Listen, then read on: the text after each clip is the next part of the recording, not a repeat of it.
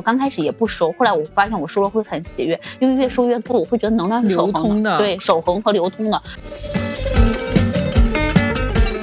就是一般的话，就属于互推，就属于我推你推我，就是有一些比较大的一些 IP。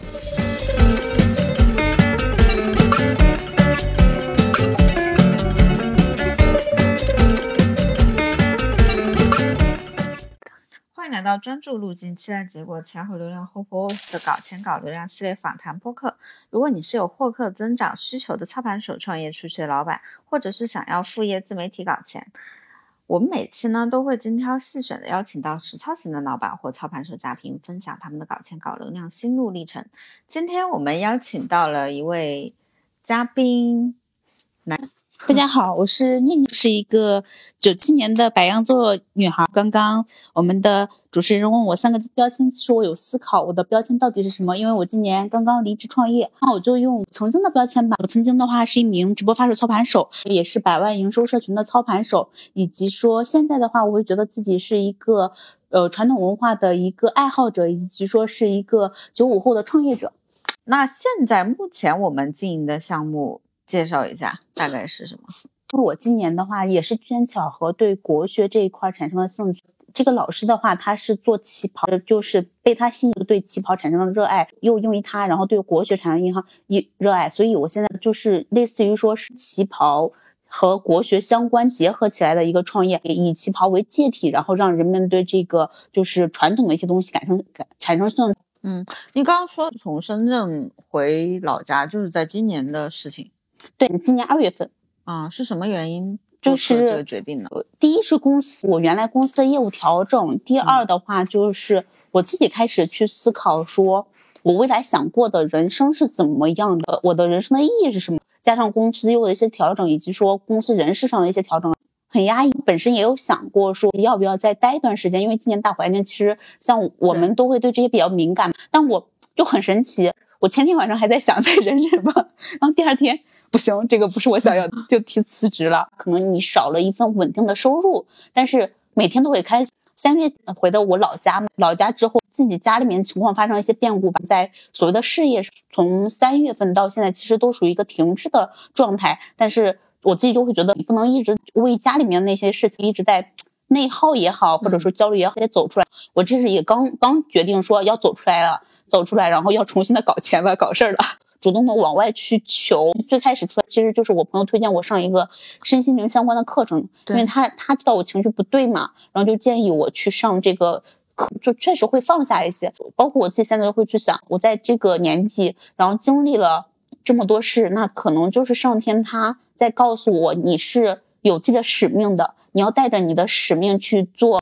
我不是说改变世界、改变人类这种太那个了，就是能影响更多人变得更好。我其实现在的一个使命就是，我希望说能够影响更多的人变得更好，然后活出一种喜悦自我、不留遗憾的一种生活状状态吧。啊，我爸其实真的让我还蛮遗憾的。我爸，我俩一张合照都没有。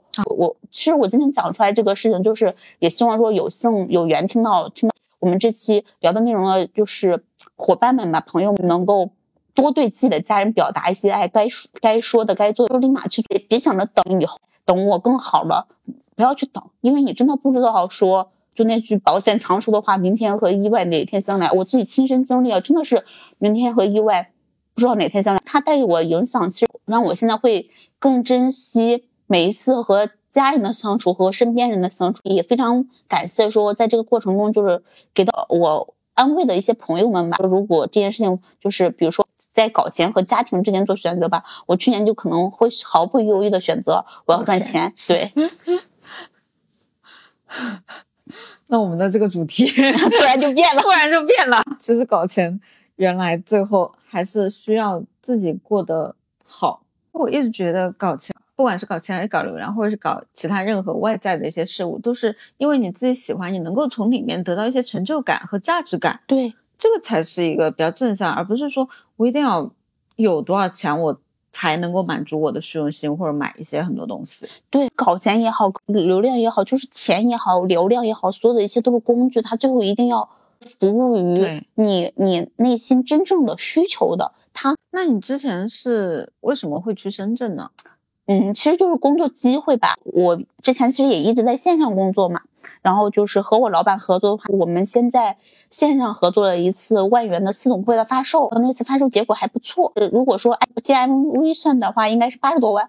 嗯，多少时间内呢？嗯，大概就是半个月左右，但是是一场直播发售，呃大概有七十五单的万元的定金，就是一千块钱定金，当天就有七十五单，所以下一百多万是有的。在这个过程中，我和我的老板嘛，我俩合作的还算是比较默契。他没有见过你，然后他就来找你来帮他卖这个东西。没有，就是中间有中间人介绍嘛，就是我们一起合作的另一起制的另外一个小姐姐一平，就是他推荐的。我和我的那个老板，我们两个当时语音通话聊了一个多小时嘛，聊了之后就两个人也比较契合，一平也强力的推荐我去深圳。我老板也向我发出邀请，你毕业了之后你就没有，我是从大学学的时候，我大概大三，嗯、就是一八年的时候，机缘巧合接触了线上运营这一块儿。当时是一个头部的财商平台，然后在线上面兼职做班班嘛，反正就代班成就还不错，微秒吗？不是微秒，另外一个长头长头对，我是十年前长头第一批学员，哇呃他们做那个采访还采访了我，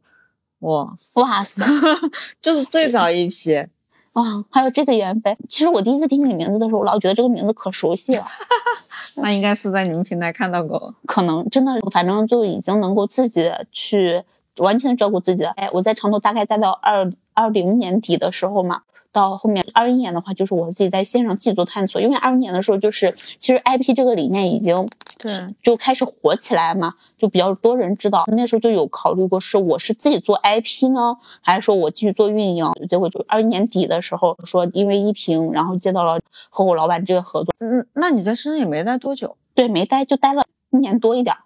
是不适应吗？就是公司的业务也调整了，人事也有一定的变动，然后我就想离职了嘛。那你大学是在哪个地方读的呢？大学的话就在我们河南读的，嗯，所以其实只是深圳只是短暂的对，去了一下。但是我还是很喜欢深圳的哦。我我会觉得深圳是一座有梦想的城市。我个人觉得，就深圳它整个的搞钱氛围啊，整个环境很适合年轻人去拼，去去拼一。大家是不是会经常聊怎么搞钱？线下有举个例子呢？比如说你在深圳的时候遇到过哪些机会？我觉得我自己抓的是知识付费这一波的红利。我自己待的行业还是以知识付费这个行业为主，我自己也有去思考知识付费所传播的一些知识吧，嗯，或者说一些商业理念也好，它就是一定是正确的吗？它可能只是这个时代赋予它的正确性。哎，我觉得你思考还蛮深入的。我们最近也在想要去进入知识付费的一个领域，因为我发现线下它其实很多大佬他没有到线上去。就比如说我们昨天采访的那个律师，他在一个专业领域或者说职业素养，包括他在整个我们线下的影响力都是有的，但他从来没有去做过线上。还有我们在去帮我们的线下的一个培训机构，他一直在线下做知识付费，他没有进入线上的知识付费。那实际上，这群在线下他积累了十年、二十年的人，他再去线上去做知识付费，他是一个爆发式的，他很容易就能做起来。我会觉得说，现在知识付费线上的人他会觉得太卷，是因为他们太弱了，他们一直没有进化。对，然后新的进，就跟我最早我十年前是做汉服的，嗯，啊、汉服那个时候你只要做出来就能卖，而且没有什么服装的厂家他会来进军汉服这个市场，太小众了，所以你会嗯过得很滋润，一套衣服都能卖一千块钱，你还能卖出去。但是当有一天，哎，资本市场或者说是其他的服装商家发现汉服 这么好赚钱啊，市场也慢慢培养起来了，那这群老玩家再杀入进来的时候，你以前赚钱的汉服商家，那那就真的是一点还手之力都没有。对，嗯，就这个是一个很真实的话题。做知识付费这一批就是人，他可能在比较早的时候入局了，但是他的嗯整体综合的实实力，对综合实力未必是有那个，这个我也有感受的，因为我也会参加一些线下嘛。我们当时遇到的一个就是也是做教育培训这一块的，也是你们成都的，去年你们成都的那个高考状元，就是他带过的学生，真的真的在英语这一块他是非常非常专业的，他之前就没有接触过线上，也是这两年才就是去年才刚刚开始，他的实力是很强，但有一个问题是什么呢？因为我也和那个人去合作了，我觉得也算比较利用小红书从零粉他自己嘛，零粉，然后不到三个月做了大概两万粉，专业能力很强的这群人的，就是他们会有他们的固化思维。是的，这个其实就要在更年轻一些的了，就是九零后或者是九五后。他们这群从业者，他会没有限制。老一辈的人，就是特别是七零后啊，嗯，他会有很强的职业素养的限制，什么话该讲，什么话不能讲。对，而线上就是要打破这种边界。我接触到的，就是像他们这种专业的人，还有一个就是他们的，我不知道这话该不该说，是该说。咱们播客没有什么不该说的，我觉得就是交付心过重，是，就是这个交付心过重，但是。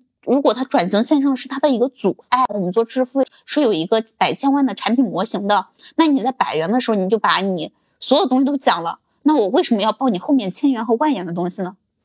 是我我最近在聊了很多老板，我觉得他们真的是，就是还没有交钱，一毛钱都没有交，他都感觉恨不得把家底都掏出来给你交付完了。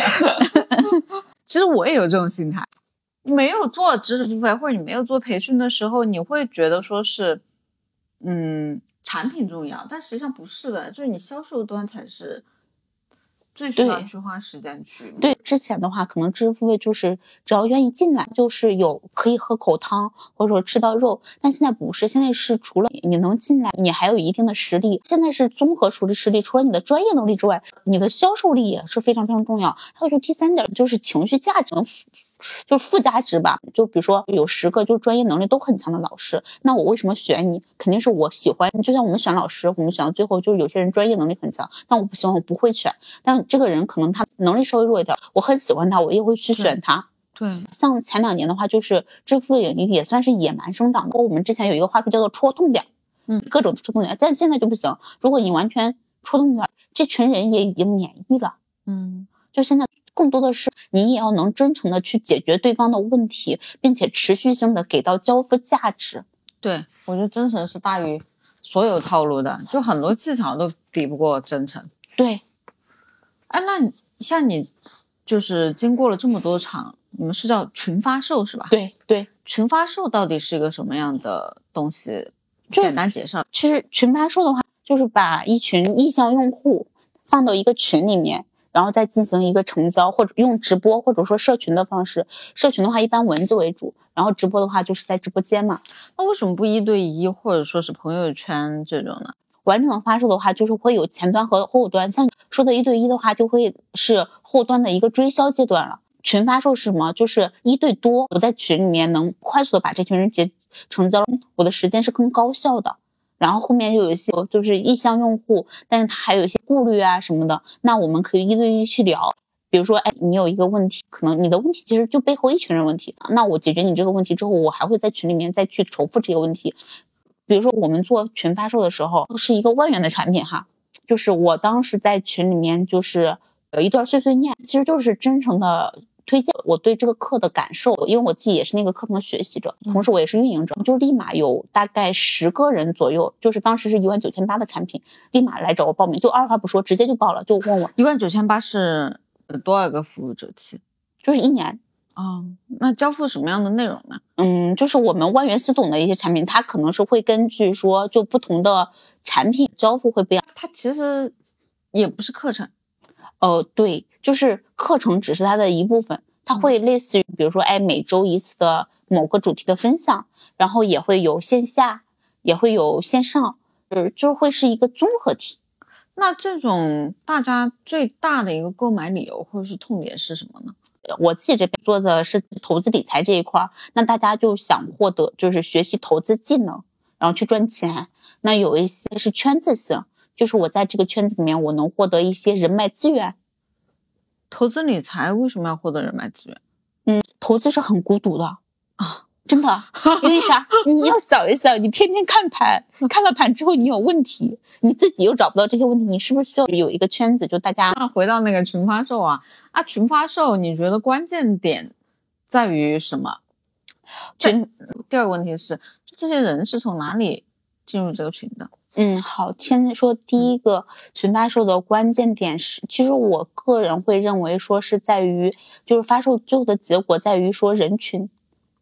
就人群要精准，对，是吗？对，你的精准人群的话，其实是就比如说你一百个精准用户和一千个泛流量，对，嗯肯定是精准的会，它的转化率会更高怎么。样判断它是不是精准？呃，正式发售前会有一些公开课，他们进群的时候，我们会有一些，比如说调查问卷，嗯，然后就会从调研表里面，其实你能获得一些信息，就是他对这个的需求度啊，什么等等。人群的话，像我们之前在长途的时候，比如说他不是也会做广告嘛，嗯，那投放流量嘛，比如说按照公众号来说，那有些公众号人群就会比较精准，有然后就我们那时候就会说，哎，哪生源好与不好，其实就是背后的人群精准度。然后第二个问题的话，就是人群是哪里的呀？就是一方面可能就比如说一些大的 IP 之类的广告投放，但是我们就是一些小的 IP 吧，大家其实就是互推。就比如说我推你，就我们两个都是做这个的，你互推。比如说我本身就有一些自自己的流量，然后做这一场活动。第三的话，可能就是做裂变，比如说我们的学员去做裂变，裂变会获得一些福利。那互推啊，它是不是会要给到对方一定的渠道费？有些会，但是一般的话就属于互推，就属于我推你，你推我。就是有一些有一些就比较大的一些 IP，比如说我找到你，你的流量是比较大的，那我找你去去发这个广告吧，就可能会给到钱。那一般他们朋友圈里面发这种广告，一般付多少钱呢？看情况，我们这边其实可能，嗯，就是给钱的会比较少，因为像这个过程中，就基本上就大家都是能量差不多的。我本身我认可你这个人，认可你的人品，也认可你的实力，然后我愿意去帮助你。然后等到下次，比如说你要做发售了，或者说哎你要出一个新的东西了，那我来帮你。像我的话，我第二方面的话，大头的话是让学员，让信任你的人，然后认可你的人，让他其实你判断一个用户。他到底是不是一个好用户，就看第一是他愿不愿意为付费，然后如果说一个人说啊我是你的铁粉，结果他一直白嫖，啊，太多了，对，是不是太多了？但没关系，我愿意让他们白嫖。好，我们是有格局的人。对，然后第二的话就是就是他愿不愿意去为你做宣传，别小看就是大家对朋友圈，其实这个就是有一句话叫做珍惜自己的羽毛。就大多数情况下，如果你不认可一个人的话，其实你不会为他发圈的，因为这个属于广告，就大多数都会有一个担心，嗯、我我的朋友圈莫名其妙推了一个人，对，就是我的朋友们他们会怎么想我？我接了一些操盘项目吧，就是这些 IP 老师们，我会去做筛选，我也是不轻易接项目，我一定要去不说别的，我要先认可这个人。我在做发前期的裂变阶段都还算比较顺利。那你操盘过的项目或者是 IP 老师里面，你印象最深刻的是谁？我印象最深刻的我老板吧，真的是靠人品。呃，他主要是他人也特别的大大，就是真的人也特别舍得给。商业其实就是有来有往，最后去达成共鸣。你对我好，我对你好。我自己就会觉得，我接的就是那些 IP，其实会有共性，他们都会是。人品就特别特别 nice，你你跟他就就之前有一个问题，就是你怎么去判断一个人他是不是牛人嘛？嗯、然后当时那个老师的回答就是，你见了他一面之后，愿不愿意见见第二面？然后我觉得我接的这些 IP 老师他们的操盘的话，都属于这种人。然后可能商业上的那个结果吧，我可能就接的最多也就是百八十万，就这种会比较多。可能有一次辅助的话，可能有一个三百多万。我和他们去做操盘的过程中，我自己也会很开心。印象还有一个就是素人 IP，就属于说他第一次做发是个一个女孩小姐姐。然后我觉得这个可能对于说想刚开始想接触支付费的这些人，可能会比较有借鉴意义吧。他刚开始就会比较紧张，也会有不安这种情绪。对他，哎，这这个我真的要好好向你请教一下，因为最近我也在操盘知识 IP，而且他真的很牛批，他一年做四五千万，嗯，又是身材小红书教练，带了很多学员了，但是都是免费，嗯，他就是不敢收别人。哪怕一千块钱，他都觉得说我我收了他一千，我没有给他交付到一万块，是我对不起这个学费。就你怎么样？我刚开始我自己也会有，然后我遇到的一些 IP 老师们也会有。是如果用这个领域的一个术语来说的话，就叫做金钱卡点。哎哎，我我觉得这个词用的好。怎么样去疏通这个突破金钱卡点？对，就是。我之前也发过那个朋友圈，就是金钱，我自己是怎么打破打破那个金钱卡点？就是最简单，就是先让他去敢于收小钱，嗯，就比如说，哎，你可以去问他一个问题吧，就是比如说这些学员们拿到结果，你说这个人很已经很厉害，帮助很多人拿到结果了，这些人返回来感谢，给他发红包发了四五次，他不收他不收，但是卡的很严重吗？真的好严重，这个真的是要慢慢来。这个真的是思维问题。我刚开始也不收，后来我发现我收了会很喜悦，因为越收越多，我会觉得能量是守恒的，对，守恒和流通的。你不流动，就是很简单。比如说我给你发了一个红包，然后你没收，我就会觉得往大了收，我会觉得你看不起我。真的，有些人会这样想。而且我有一个，我给别人发红包，别人不收的一个话，这个不是钱，这个是我对你的爱。如果你真想给，就给到对方一个无法拒绝的理由，理由或者说他拒绝了就很难受的理由，我基本上就会我这样说，我的朋友们基本上都会收。哎，那那这个又对应到另外一个点啊，这个我又联想到线下去有很多老板，他其实是要的，嗯啊，特别是很多中间人，像我们这个项目二十万，那么给到中间人是要有介绍费的，那么怎么样让这个中间人满意？他其实是他想要收，但是你给少了，他又不收。就是要给到他满意，他才愿意收。那这个对应到线上这个卡点，它完全是两个流派嘛。但是我觉得他们其实也是共通点，共通点。就我觉得，首先第一点，就我们说到线下这个，我可能觉得这个钱给的时候，你要对对方有了解。有时候不一定要给钱，有时候可能你给到他让他满意的礼物，不一定是钱，但是这个是他很重视的东西，其实也达到效果。这个就好难哦。对，对我的情商来讲是一种考验。这个真的是情商的考验。还是回到你那个小红书教练的话题，其实就很扎心的。我自己想到的就是很直白、很直接的问他一个问题：你到底想不想做线上？想不想把这件事情做好？然后这件事情，你看你已经影响了这么多人拿到了结果，你想不想让更多人拿到结果？他有一句原话啊，他是我既想当婊子，我又想立牌坊，就我就是既要既要又要，就还又卑又亢。这个真的是很多人的那个，但是既要又要是做不好商业的。我现在就是有时候就想回过来打自己一巴掌。我那时候就是既要又要。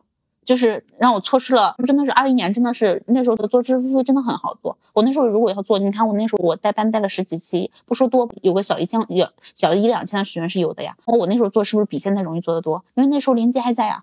我那时候就觉得哇，我不能收他们的钱，然后收他们的钱我会对不起他们。但你不可能说又要搞钱又要那个，但是你反过来，当你赚了。更多的钱之后，然后你做一些利益众生的事情，你才有那个实力或者说能力去帮助更多的人呢。就比如像我们二一年，我们河南对吧？我们河南郑州暴雨，胖东来吧，因为胖东来在我们那儿，他立马能捐出五千万。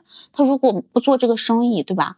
他没有这个实力，就像我们，我们能吗？我们有心无力呀。这个回到一个问题，就是关于交付的价值，怎么让对方觉得值？那很简单。就比如说他做小红书，那我给到一个规定性的，就是对方的需求，比如说一般我们小红书要么就变现，要么就是涨粉嘛，就是交付可视化或者说精细化，其中肯定是有一让。来付费的学员就觉得很值，我报你这个产品，不出钱不知道多少钱，这个产品我能全程的协助你，然后比如说涨粉多少多少，或者说帮助你变现，给到一个确定性。那这个过程是就是我教你了，我收了你一千块钱，但是我帮你变现变了一万块钱，那这个过程中是不是我们是共赢的结果？如果说我一直在帮你拿到结果，就是。帮你赚钱什么的，我啥钱都我啥都没收，我自己会觉得哈，我不知道姐姐那个小红书姐姐是咋想的，教练哦哥哥小红书哥哥是咋想的？我们天天在帮别人，然后在帮别人拿结果什么，我自己没有一个很好反馈，其实我是没有底气的。所以有时候在商业上拿到一些结果，其实是也是为了更好的去吸引到更多人，帮助更多人拿到好的结果。因为有时候真的很现实，就是你觉得你自己很厉害，但是呢，人家就是看一些所谓的太。呃，所有的一些看得见的东西，这个就是虚和实之间的一个中庸之道嘛。我觉得很博大精深，就是，就真的很博大精深。你觉得现在大家最吃哪种菜头？嗯，就是看哪个领域吧。就知识付费，知识付费线上。我最近这小半年吧，也算脱离知识付费圈吧。但是在去年，我会觉得还是高价吧，就是现在就是高价发售这一块会比较吃香，因为现在难做了嘛。现在就是资费难做，大家可能都会想更想就是收高价，因为今年有一句话很火，我不知道你听过没有，就是赚有钱人的零花钱，不赚穷人的救命钱。是，对，所以就现在可能高价发售这一块是比较吃香的。你看，包括我们知道，比如说肖厂长啊，他现在都已经下下场做这个操盘，然后他操盘的就是那个万元以上的产品嘛，啊，是，所以我们的定位也是，就是。线下我们运营全运营就是二十万起，低于二十万就是不做。这个过程中，其实为什么有时候要收高价？就比如说你全运营其实是陪跑的啊，这个过程其实是很消耗心力的，而且整个团队都要为你服务，对，都要为你服务，其实是很付出了很多时间精力我值这个价，对，但是。很多时候客户他是感受不到的，他没有拿到这个实物性的产品，或者说我们最终必须要落实到多少条视频、多少条文案，对他才能够感受到对实实在在有交付。对我也遇到过这个问题，他想要的就是一些可视化的东西，对，然后他会觉得这个中间的这些是你应该的。理所当然的，但其实这些交付，就比如说我们在做发售过程中，我作为操盘手，我是需要带团队的。我如果说这个 IP 它本身有它原有的团队的话，我可能要把它整个团队给带起来，这个是需要我的领导力和对他们进行一个赋能，让他们能够燃起来吧。那这个其实就是看不见。我们有一个动作是什么呢？我们会每天开早会，或者说开晚会。就做复盘，我也会觉得这个复盘挺无聊的，因为有时候真的一天你工作下来还是很累的，然后你想休息，有时候我也在想，是不是做给就是我们的甲方看？对，是是，我们也是。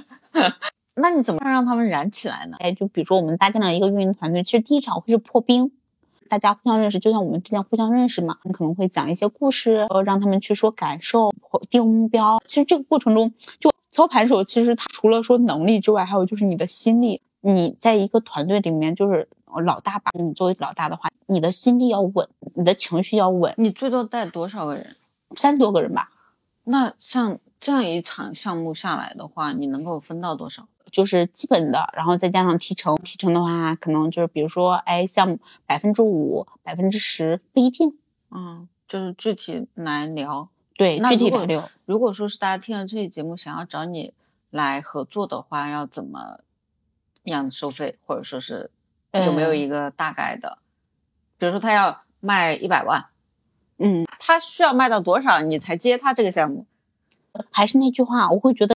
人比项目会更重要。一个好的项目，你最后能做成，你会发现人会比事儿更重要。因为这个是理念的同频，就是你要公平同频。比如说，我们去开早会的过程，其实就是在同频的过程。那比如说卖到一百万，那可能要去判断这个 IP 本身的一个原有的实力和能力，然后去综合，包括说我们定 GMV。定目标吧，其实不是拍脑子定的，就是你说多少就多少。比如说一个人他就算全力以赴，最多只能做出来三十万。我跟你说，你可以卖一百万，这样。所以在接的过程之前，我还会有咨询，就是我会先咨询，就我们互相了解一下对方的情况，然后以及说在这个过程中也是在筛选我们的一些理念，最最最起码就是我们两个就。价值观上的一些是我认同不认同？比如说你做私董会，然后不仅仅说赚钱，你的交付也会很重要，因为你的交付好才有下一年的续费，而不是说你赚了这一次钱就没了就走了。因为有有些人真的是在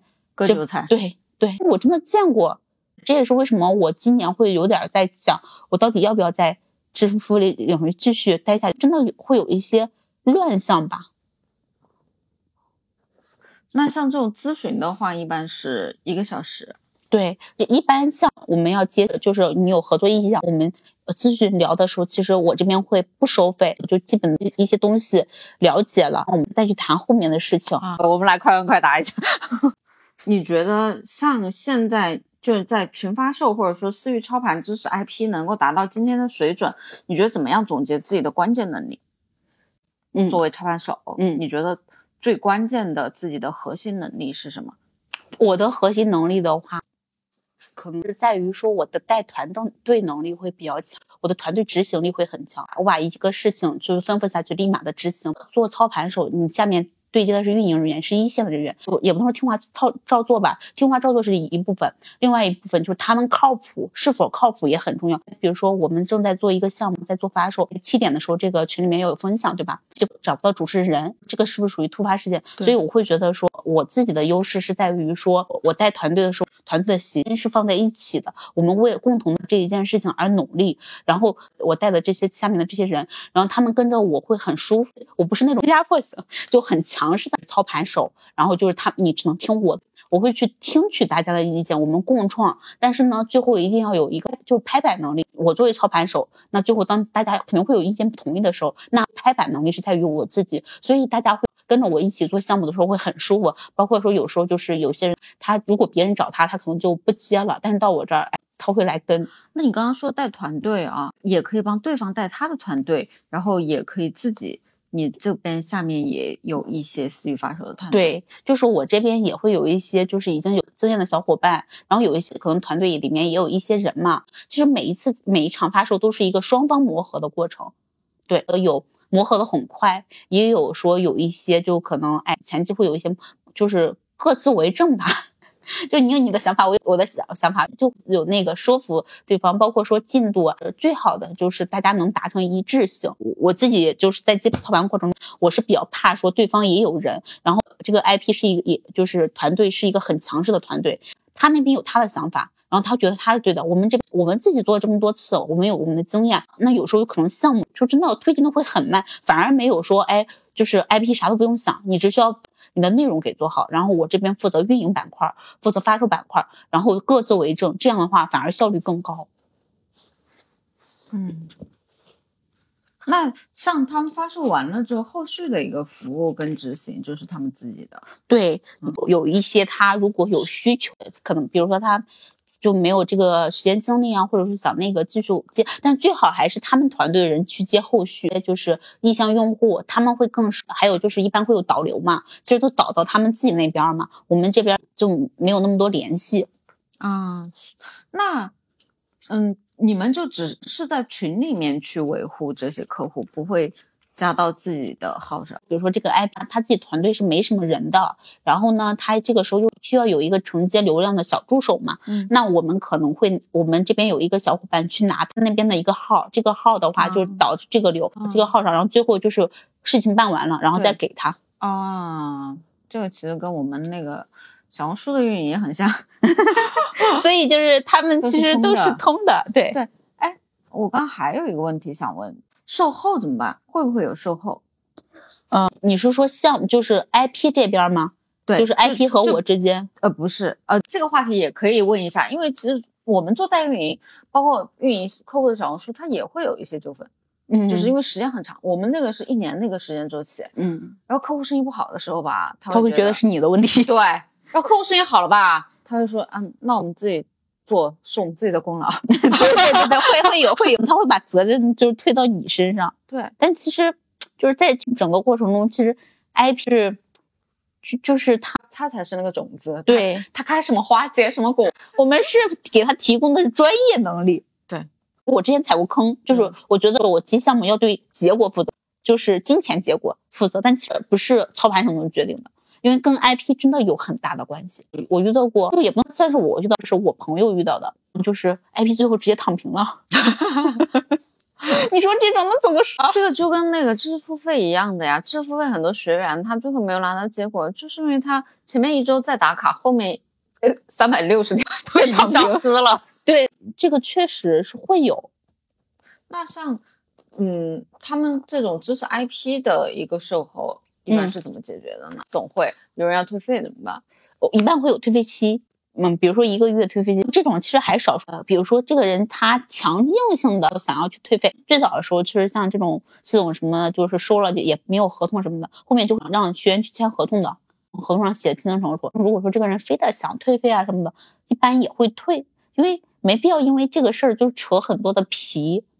就是我遇到的基本上都会这样处理，会给用户退费期，就是考虑期吧，一个月之内，或者说三三个月之内，然后你退费。我这边基本上没怎么遇到过。嗯，刚刚你说你带团队很厉害，他如果要独立操盘一个支付费 IP 的一个发售，你会重点教他关注哪几个魔鬼细节？呃，按照群发售的逻辑来吧，会让他去关注，哎，比如说课程产品是一部分，然后我们刚开始就是那个问卷调查，第一个指标其实这个就是问卷里，比如说，哎，这个群里面进了，假设是一个三百人群，这里面有多少人去选了那个？第二个的话，就是我们一般会有课程嘛，对，一般有公开分享，那就比如说，如果说课程的话，假设用的小额通哈，那小额通的话，就是这些人的听课率。那如果说是有作业的话，那哪些人他写的作业？如果说有些可能会有复盘啊、感受啊什么的，那哪些人写了复盘考感受？就像我们之前在长头一样，就比如说，呃，他不是九节小白银课程吗？基本上就最后能九节课听完的，基本上百分之八十以上都会去报后续的课程。还有就是可能有一些，比如说，哎，承接的那个就是我和你，我们两个可能聊的会比较多，在这个过程中还要去关注到。用户他的一个需求和反馈，就是我们上假设是五天的课，我们可能到第三天的时候，我们会去做一场答疑，就是去采集用户的问题，然后针对用户的问题去做一个就是解答，其实也是为了后续的那个产品去做铺垫。嗯，那像这种大 IP 或者说是大流量的，它能够收到一百万左右，它是可以去做这种精细化的运营的。那假如说是他一个刚入行想要去做知识付费，他就一个人，他可能连个助理都没有，但是他在过往的经历里面有一些自己的沉淀或者专业领域，比如说一个培训老师啊，钢琴培训，或者就是线下的一个这种技能培训的老师，他要在线上去做这样子的知识 IP，他又没有钱找到我们。去帮他去操盘，他自己想要去做这样子发售的话，他应该怎么样开始？我我觉得我我可能会想到一个很直接路径，叫做朋友圈，朋友圈输出他的理念，对，去做种草，嗯，就这个是最简单的一个路径，引导用户来私聊，因为他们有技能嘛，那我用我的专业去吸引你来向我后付费，但是我我真的会很建议说，像这些专业能力很强的老师们。一定要还是要去学习一些就是销售力，不然的话，可能人来了，你在聊的过程中就把问题给解决掉了。对，是的，他就没有后续付费的理由了。对你如果想做知识付费，就你一定要学销售一部分吧，就是要让对方有下一次找你的理由。刚开始入行想要做 IP 的这些呃老师们，就是从朋友圈开始是最简单的一个路径，这点真的是非常实用。那像呃这一行啊，最容易被人误解的地方是什么？呃，他就会觉得操盘手就是在群里面做运营，咋说呢？那 那句话叫做打杂的。对。那遇到像这种客户或者是外行，你最想替？自己解释清楚什么？我自己会觉得没必要解释，因为就是被误会是常态。就我会觉得，你如果对每一个误你的人都解释是一件很累的事情，所以我我可能会更在意的是做好自己，把把自己的专业能力去提高，不 care 这样的人就行了。不然的话，我活得好累。在这个行业里面，一般高手和绝顶高手最大的区别是什么？高手和绝顶高手，是我自己的感受。因为我自己虽然说操盘过一些项目，但是和我很敬佩的一个老师比，还是差很多。他真的会考虑到细节，会细很多很多很多。他的话会更精细。举个例子呢？嗯，啊，我可能有时候就偷懒，就有时候复盘我是不复的。但他一定会。我们直播的话，就一般会有预热，每天去开，就是晚上结束之后，我们是要去复盘。今天就是这个人的，就是 IP 播的状态，状状态就是好的地方，不好的地方，哪些地方可以更好，然后一些优化建议，这些甚至可以有时候可以，就是比如说我的那个老师，他关于这个是可以去提十几条的，甚至二十几条都有。但我们可能就有时候有些小细节就会看不到，关于产品的打磨。也很重要，就是这个产品打磨，不是说你的交付内容，而是你在讲解这个产品的时候，你该怎么样去讲。就比如说，你直白白的去讲一个产品，和用讲故事的方式去讲一个产品是不一样的。然后在这个过程中，我们就是也要去传递一些理念。IP 它除了说是有一个运营运营能力和统筹能力之外，它能够。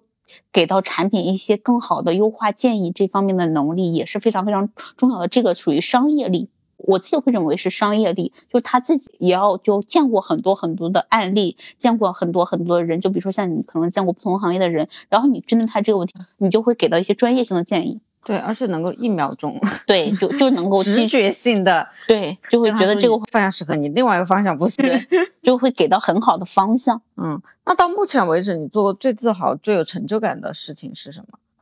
我自己做的最自豪、最有成就在这个领域里面，就是一个素人 IP，然后我们通过那一场发售，最后做了三十多万吧，还是很厉害的。对。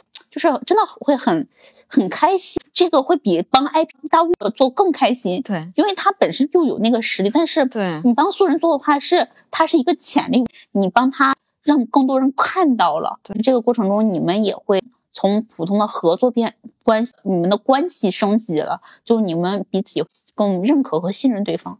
这点我特别有同感啊！我之前做摄影，我最早是一个摄影师，嗯，然后我最早做摄影的时候，我其实。同样的有很多，因为那个时候我流量还可以嘛，我差不多有六十多万粉丝。然后同样的一个几十万粉丝的一个大 V，那种网红来找我拍，和一个客人来找我拍，我一定会先拍那个客人，我不会去拍那个网红。我拍的这些客户，把它放上网上去，然后都会特别多的赞美声，哇，你。拍的好好漂亮，就是个美女。然后他们甚至会觉得说你摄影技术也都还 OK，只是因为你找了很多很漂亮的美女。那么这个时候，这些客户他的心态是完全不一样的，因为他从来都不会觉得自己是一个很漂亮的美女。对对，他会觉得是你拍的很好，你拍的真漂亮。是但是你去拍了一些网红，他说啊，是我本来长得美啊。对，就心态不一样。对，所以我特别理解你说的那个素人发售。对，这个真的是我就很开心的一件事，而且因为这场素人发售的话，也算是我在接了就是我老板之后下一个吧。我和那个素人 IP，我们两个就真的是中间讨论过很多呀，聊过很多呀，然后最后一起把这个事情做出来，还做成了，真的很开心，很开心。你现在正在做的这种私域操盘的行业里面，最顶尖的公司或者人是谁？嗯，让我觉得很好的，第一个就是我们今天讲到的肖厂长，然后其他，因为我不知道说就是有一些有一些人民人民毛毛姐，嗯嗯，不，我我不太喜欢毛毛姐他们的风格啊，可能会让我觉得太夸张了。OK，那你觉得肖厂长身上有哪些优点是特别值得学习的？我自己觉得肖厂长会很真实，就他会很真实的去。把他的思考的路径给那个第二的话，我真的很想说，肖厂长身上也很努力，就在我们看来比较成功了。他真的很努力，很拼。第三的话，其实就是为结果负责。然后第四的话，是因为肖厂长肖厂长今年才接项目嘛，然后就我真的会觉得说，他在这个过程中，他接的一些人是被低估的人，然后帮助他们把他们的势能。更大化、扩大化，我真的觉得这件事情是很有意义的，就跟你现在做播客一样。我们在一开始聊的就是你说你找到就是一些潜力股，我真的觉得这件事情是很有意义的。谢谢。假如说你身边有人对今天聊的话题感兴趣，推荐你把今天节目分享给他。欢迎订阅加入我们的搞钱搞流量之旅，愿你满怀热情拥抱财富。感谢你的点赞、关注，你的支持就是这个节目每周一更新的最大动力。记得点赞、评论哦，记得加我们的听友群，我们的嘉宾也会在里面。如果大家想要做私域发售，或者是想学私域发售，都欢迎联系我们。拜拜。